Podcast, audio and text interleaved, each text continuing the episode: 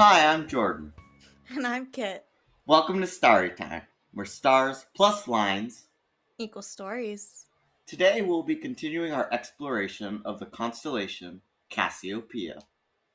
Cassiopeia was a queen in Greek mythology, as we'll discuss in great detail today, but other cultures associated this constellation and this part of the night sky with other images and stories. Absolutely, and there seem to be a lot of different associations.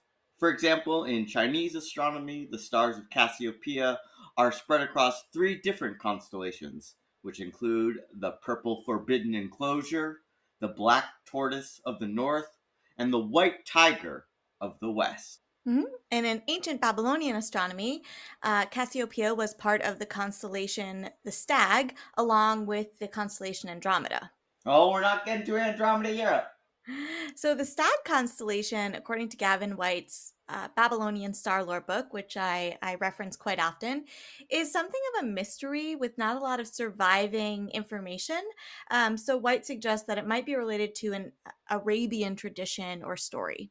Yeah, and this idea of the W asterism as an antlered creature is also found in other traditions from northwestern Europe and Siberia that have seen this constellation as an elk or a reindeer. Mm-hmm. And in Norse mythology, it's been suggested that this constellation was Ratatoskr, which was a trickster squirrel with horns who liked to mess with the other deities. Um, which I had not I had not heard of the trickster squirrel mm-hmm. before, but I was very intrigued. And really, there were a lot of other mythologies and histories of this constellation.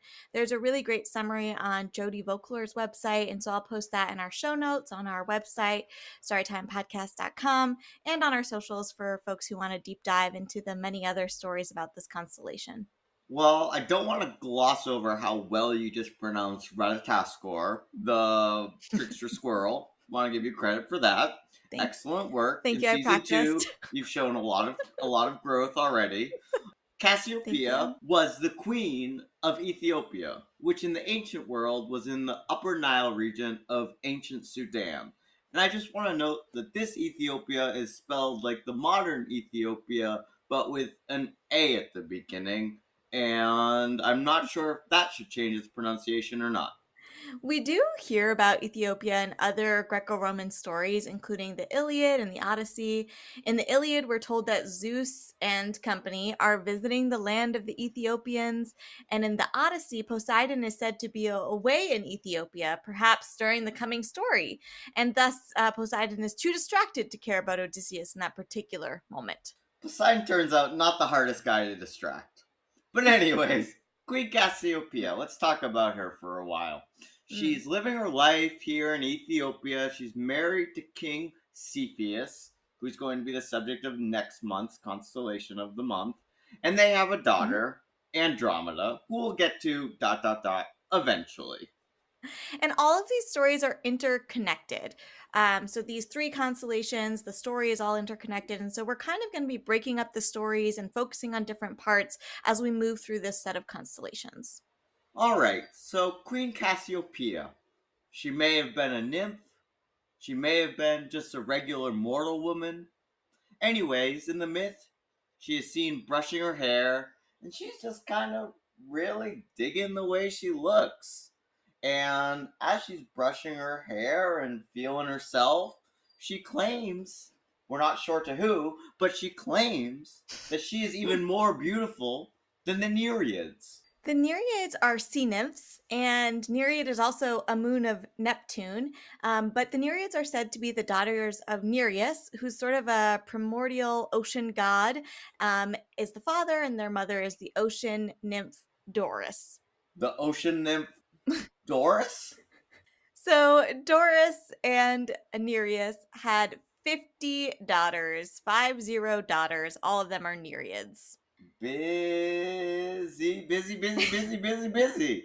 So Doris, she's yes. Pro- she's prolific. Yeah, they're very busy. Um, probably the most famous of these Nereids is Thetis, the mother of Achilles, but Poseidon's wife is also a um, a Nereid, and we're going to do a Nereids asterism talking about the mythology and astronomy. Um, so I don't want to say much more about them. Well, I look forward to that, and listeners, be on the lookout for our Nereid asterism coming soon. So basically, Cassiopeia says that she is in fact more beautiful than all 50 of these women. As a result of this boastful hubris that she's displayed, the Nereids become enraged and ask Poseidon to punish her. And in some accounts, they say he floods the entire country afterwards, and other accounts say that he sends a sea monster to destroy Ethiopia. Either way, destruction comes for Cassiopeia and her entire family. Mm-hmm. And there are more granular details about what happens, um, and we'll discuss those again in the next couple of episodes. Um, we'll talk about what happens to Cepheus and Andromeda, but we'll leave the story right there for now, I think. The myth of Cassiopeia is often wrapped up in the stories of Perseus, who we'll also be discussing this season at a later date. But this means the myth itself of Cassiopeia is somewhat flat. Yeah, and since it's serving more as a way to feature Perseus's so-called quote unquote heroics, as opposed it, it's not really functioning as a story about actual people. Yeah, all the characters in this myth are more or less archetypes. But I think the moral is probably like the most one of the one of the clearer ones, mm-hmm. which is basically just like don't be vain, be wary of hubris. Like it's basically just casting these behaviors um, and characteristics as bad. I don't. Is there anything else? I don't know. nope. I think it's a pretty simple one, Kit. Not a great one either. I mean, it's possible in the case of the flood version that it's also trying to be an explanation for why floods and natural disasters occur, mm. and therefore it's just myth as response to the natural environment. Yeah, so I think ultimately a pretty easy, straightforward one, but I think it's one that definitely needs a retconstellation. Do you want to start with yours first? Yeah, mine's pretty short, to be honest. Mm-hmm. Um, my first reaction and the one I just sort of like stayed with was like, what if we just made the king the one that's vain? Mm. Because vanity is so often coded as a negative trait for women. It's mm-hmm. something that sort of reinforces this idea that like women shouldn't like themselves or how they look. And so I kind of think this myth would be better if it was about King uh, Cepheus, and maybe he's like, I'm more handsome than Poseidon, and mm. then hmm. Poseidon sends the sea monster. Mm-hmm. But then maybe the sea monster is like, you know what, Poseidon, I, you know, I don't really want to kill this guy because like he's he's probably someone's type, and we're all mm-hmm. beautiful in our own way. And then Cetus, who's the sea monster who we haven't mm-hmm. really talked about and has his own constellation, is just like, I'm gonna like go on vacation. Like, I don't really want to be part of this. and so then Poseidon and Cepheus both sort of learn that and remember uh, that beauty is subjective and being vain is kind of pointless because you know everybody is beautiful in their own way and everybody is somebody's type and that's and that's what I came up with.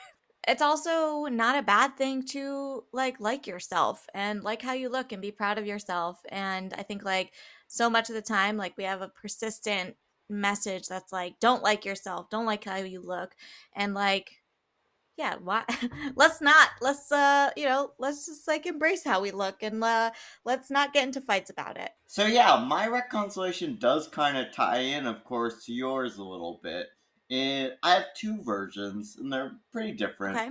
but in the first one the story that i want to tell is about a rivalry between these mm. sea gods poseidon and Nereus. You know, Nereus mm-hmm. is supposed to be the sea god who's predated Poseidon or is primordial, mm-hmm. however you want to describe it. But, anyways, in my retelling, they've known each other their whole life.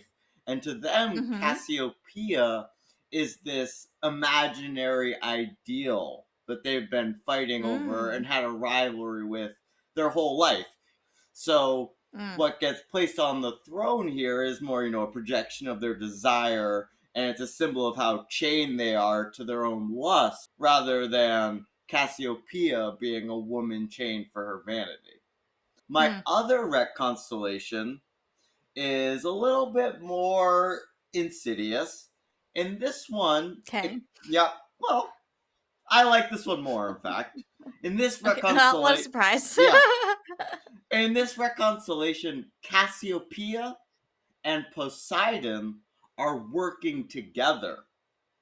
They want mm. to destroy this kingdom because mm. either they don't believe in Cepheus's ability to rule, or there's a certain Uh-huh. degree of corruption here, or Mhm. you know, for some reason or another, Cassiopeia and Poseidon decide, like in Emperor Palpatine, Game of Thrones shit, to have this unholy alliance in order to create regime change.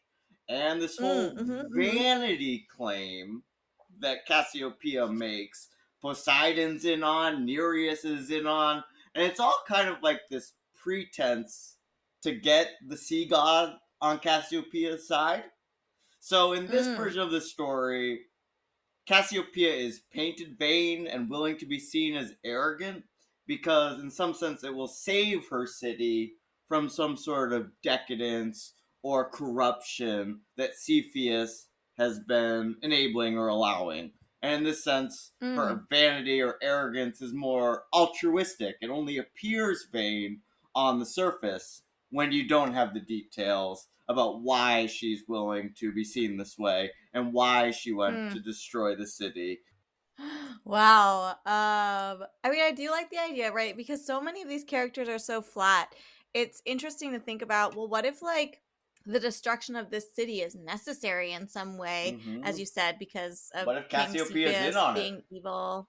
Yeah, I like that idea. And I think it also like reminds us like of this way in which stories can get told that like especially ones like this where there's not there's no depth. It's like you don't really understand why people are doing what they're doing. They might have a good reason. I think when you add that layer in, it just becomes like a more interesting story with more No, it's just characters with desires and impetus and Mhm. motivation. They want things. So yeah, I mean, just giving it any degree of complexity when you're dealing with stereotypes, archetypes, characters we don't know what they want or why they're doing what they're doing.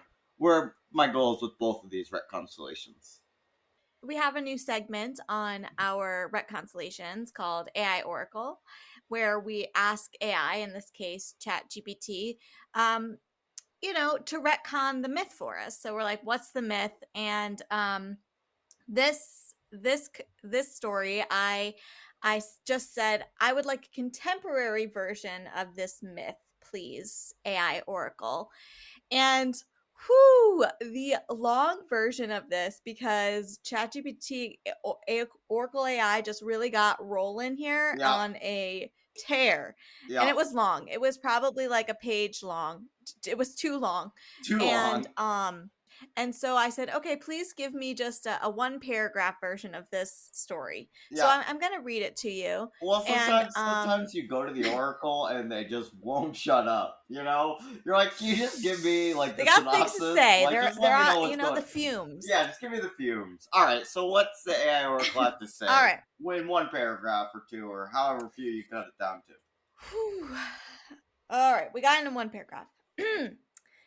in the digital realm, Cassiopeia, a famous influencer, reveled in her beauty and superiority. Poseidon, the god of the online domain, oh, thanks, ChatGPT. unleashed unleashed a viral sea monster Mm, that wre- wreaked havoc on her kingdom. mm. To restore balance, Cassiopeia sacrificed her fame and social social media empire.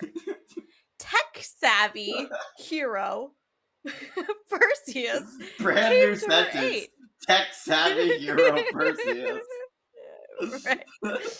Battling the digital monster and freeing Cassiopeia from her past mistakes.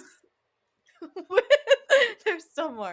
With so a good. newfound understanding of her impact, Cassiopeia rebuilt her online oh, presence Oh, did she?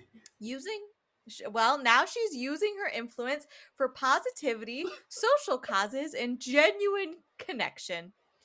This contemporary retelling explores vanity, redemption, and the responsibility of digital influence in the modern age. Well, AI Oracle, you didn't miss. I'll give you that much. you nailed it. 10 out of 10. It's- No notes. It's so bad. It it's so bad. And it's it's funny because I feel like the last time we did this, it was it was good. I was like, oh my gosh. I was like, wow, like, do we even need to write retcons anymore? Yeah. This one's great.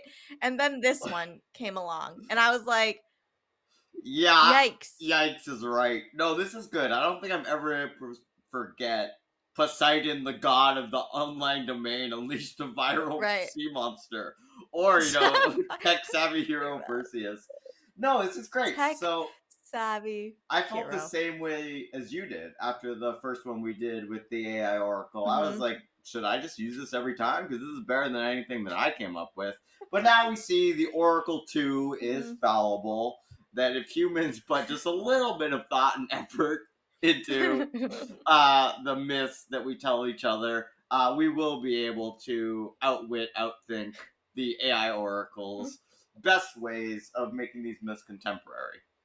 That brings us to the end of our episode this week. Join us next week for our pop culture segment of our exploration of this constellation, Cassiopeia. this has been Kit. And Jordan. Sisters, lovers of stars and stories. And we'll see you next time. On Starry Time.